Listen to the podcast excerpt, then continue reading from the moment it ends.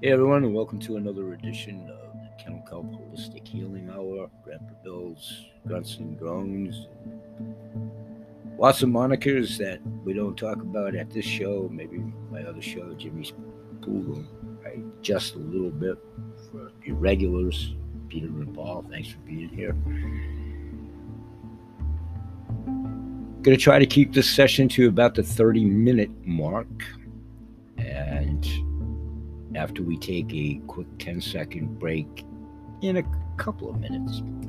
When I come back, I'll be talking about Dr. Dustin Sulak specifically in the opening and talking about the very most recent webinar of his, as in last evening at the time of this taping. And I want to highlight the topics that were discussed there and we'll also talk about how he's always been direct to the manufacturer in my virtual mall. Has a special place in my heart for many reasons. So, what we'll cover in that, oh, I don't know, 10 to 15 minutes is COVID 19 severity in cannabis users, the articles and so forth. I'll try to re canter them and concise them because those webinars are always so in depth. They're two, they were two hours. And then I'll also talk about the endocannabinoid PEA for treating long COVID, what the doctor and his constituents, you know, articles and so forth, and the continuing research on those. Also, cannabis for menopausal symptoms cannabis and bladder cancer, two new studies, and can CBD regrow hair in people with male pattern baldness? And I'll exchange with you in my ever attempt of a frustrated comic something I shared there that got a little bit of a chuckle. Uh, I've been bald since I was 32. I'll leave you with that, and we'll be right back in 10 seconds. Thanks for joining us, everybody.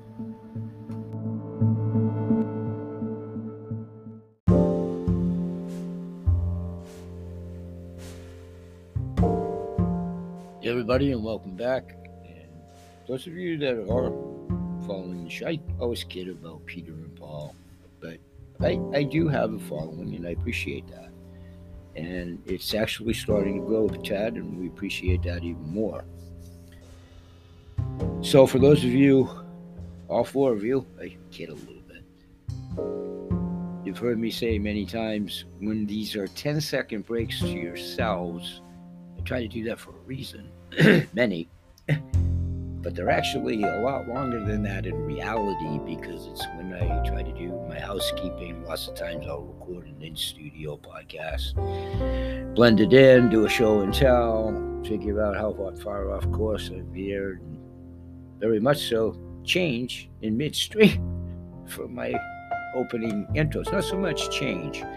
We are going to talk about Dr. Dr. Dustin Sulak, but where I do do these episodically as best as I can. I'm here each and every day, good Lord willing, Sunday through Saturday. So what we don't get done here, we will pick up. And I am working really hard to try to keep these more around the 30 minute mark. So what I did in the interim is I want to talk about Dr. Sulak's course that I've taken, but I'm also taking because there's soon to be the next. There's many chapters within the first, but this is phase two of the training that he hasn't even gotten to to put out on the training site yet. So soon. And my aspirations and hopes through all of that is I am certified, you know, as a home healer continuing to do so. And, you know, something that will just never happen for a lot of reasons. And it's not a bad thing, but it's still on my proverbial drawing board with the state of Maine to actually get my license to be able to talk about THC and so forth when, where, and if it's applicable. And a lot of this at this juncture of my life is I'm not, you know, practicing per se, and I'm not going to have a salon. There's nothing wrong with that. Absolutely nothing. So a lot of it is also self-serving to help myself through the Reiki. With you know, everybody now, in regards to touching yourself medicinally and working with your chakras and the spiritual end of it. So I have an interesting relationship, both as a compadre, as a proponent, and a goodwill ambassador, but as a patient. And I'll elaborate on that a little bit more. I don't have a medical doc, and Dr. Sulak is a medical doctor, but he often will say, you know, do you want me? He knows now, but he would often say, you know, we'll forward this to your practitioner or whatever if you want.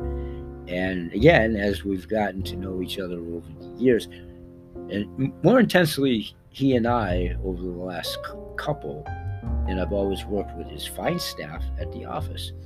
And in any event, I've been blessed to be healthy for a number of years, and I work really hard at it. And I really honestly have not had to see a doctor outside of this type of alternative medicine. Really, really, for well over 40 years, probably closer to 50. So, in that regard, I want to highlight the certification program if you're interested in it, but how that breaks down the categories of what was actually mentioned in last night's webinar that I can't find my notes on in all honesty. That we'll do tomorrow. That we'll do tomorrow. So let's take one other 10 second break and I'll just with you take a deep calming breath. But I obviously will be back in 10 seconds, but I'm ready to roll. Let's just do a little stretching, a little deep breath. You won't have much time for yourself, but we'll be right back and we'll get in road here with Dr. Sulak and the certification. And we will do this in 20 minutes. Now, thanks everybody.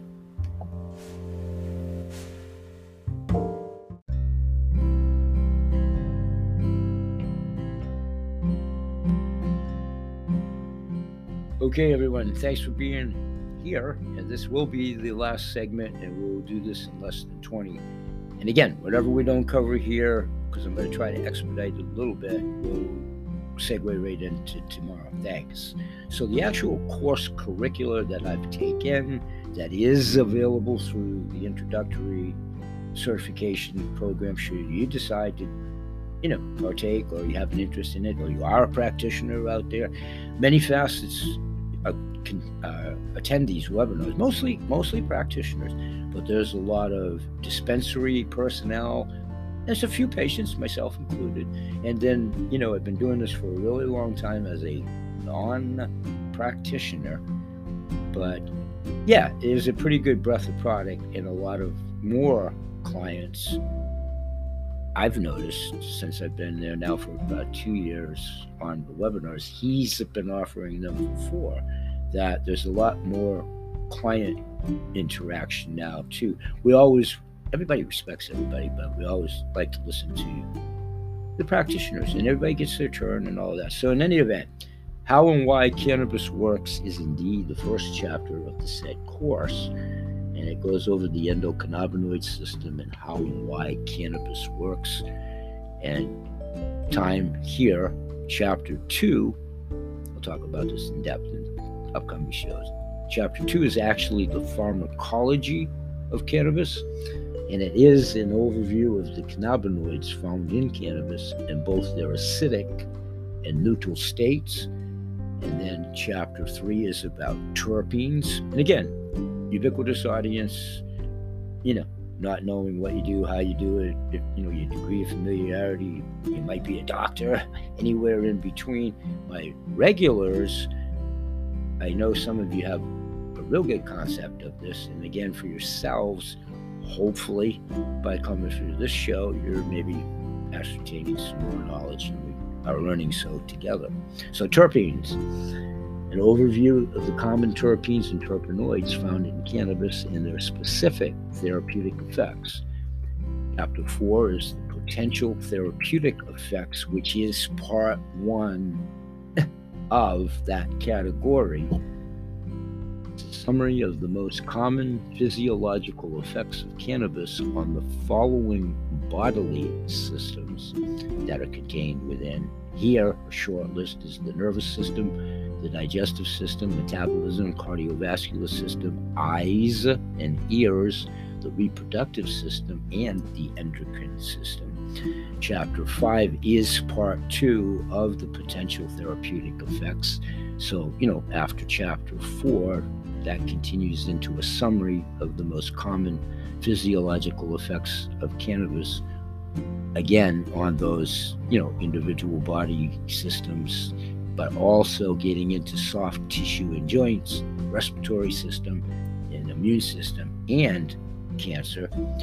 Chapter 6 is the adverse effects of cannabis an interview or overview my mistake of the common adverse effects of cannabis comma addiction comma driving comma cannabis overdose, comma, and cannabis hyperemesis, spelt. I'm not a doctor, and I never played one on television. The old joke. It's H A P E R E M E S I S. I believe it's hyperemesis syndrome. Chapter 7 is the dosage forms of medical cannabis his dosage guide is universal, regardless of the source and all that. Dr. Sulak and I have talked about that. We're all in this for the ultimate good healing and where your sources are, as long as they're healthy and effective and efficacious.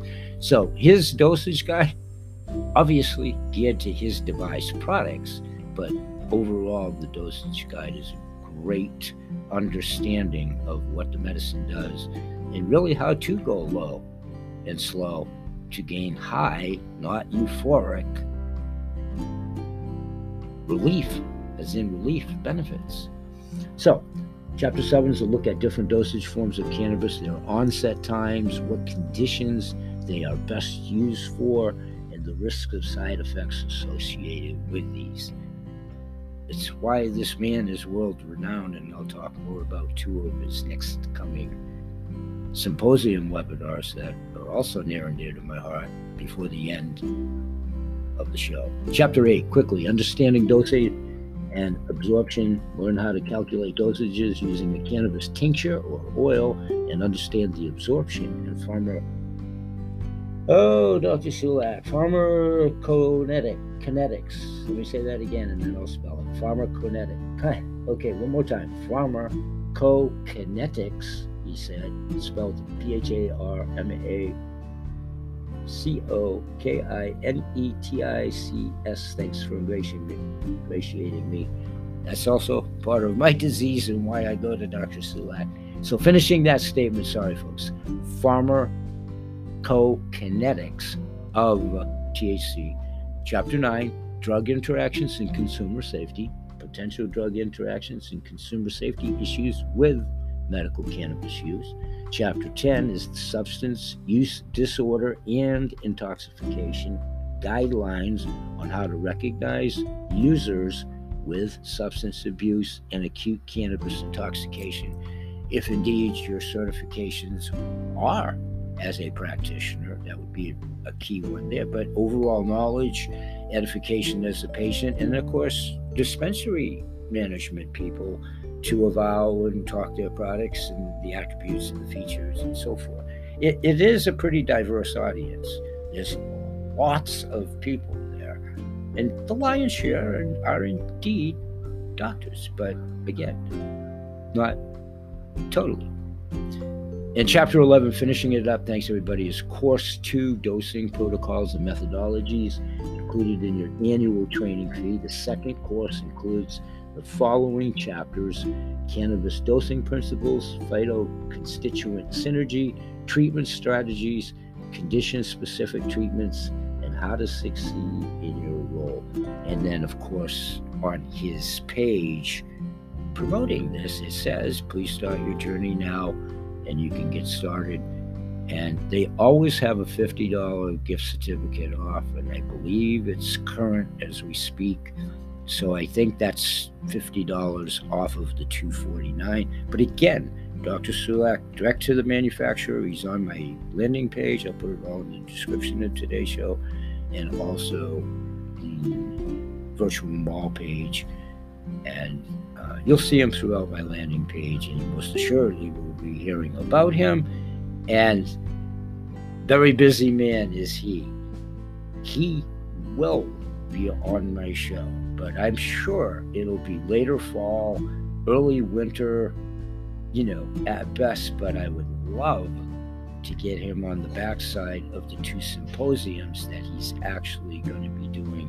Eh, without the notes in front of me, I believe it's Maryland, and I'll get that straight when we come back in 10 seconds and close down for today. Thanks for being patient, everybody, and thanks for staying there. We'll be right back.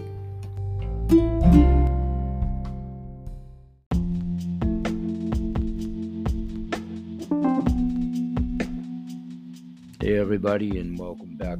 And I'm going to abbreviate this for today and close out for today, but I'm simply going to ask you on this segue to listen to video, but it's an audio to yourselves here, and I will see you guys tomorrow This is just shy of 10 minutes. Appreciate it, and I'll see y'all tomorrow. Hang in there for another 934. Thank you. The world was given a wake-up call. The biggest financial crash in human history was delayed by the same poor decisions that brought it about in the first place. What that massive bailout bought us was not a solution, merely time. Time for the people responsible to wring the last few dollars out of a dying system. But also, for those able to see the cliff edge approaching, time to protect themselves and their families from the imminent plunge. And in the end, that time may prove to be the most valuable commodity of all. There are these brief moments in history where the safe haven asset for the last 5,000 years simultaneously becomes the asset class that has the greatest single potential gains in purchasing power we're in one of these cycles right now where money is the best investment. Get out of currency, buy money, and you're probably going to be able to buy a whole lot more stuff later. But the best thing that people can do of all is really to take on their own responsibility for getting financially educated. This is the most important thing. Don't let the banks and the brokerage houses and other people guide all of your decisions. Find out what's going on for yourself, empower yourself.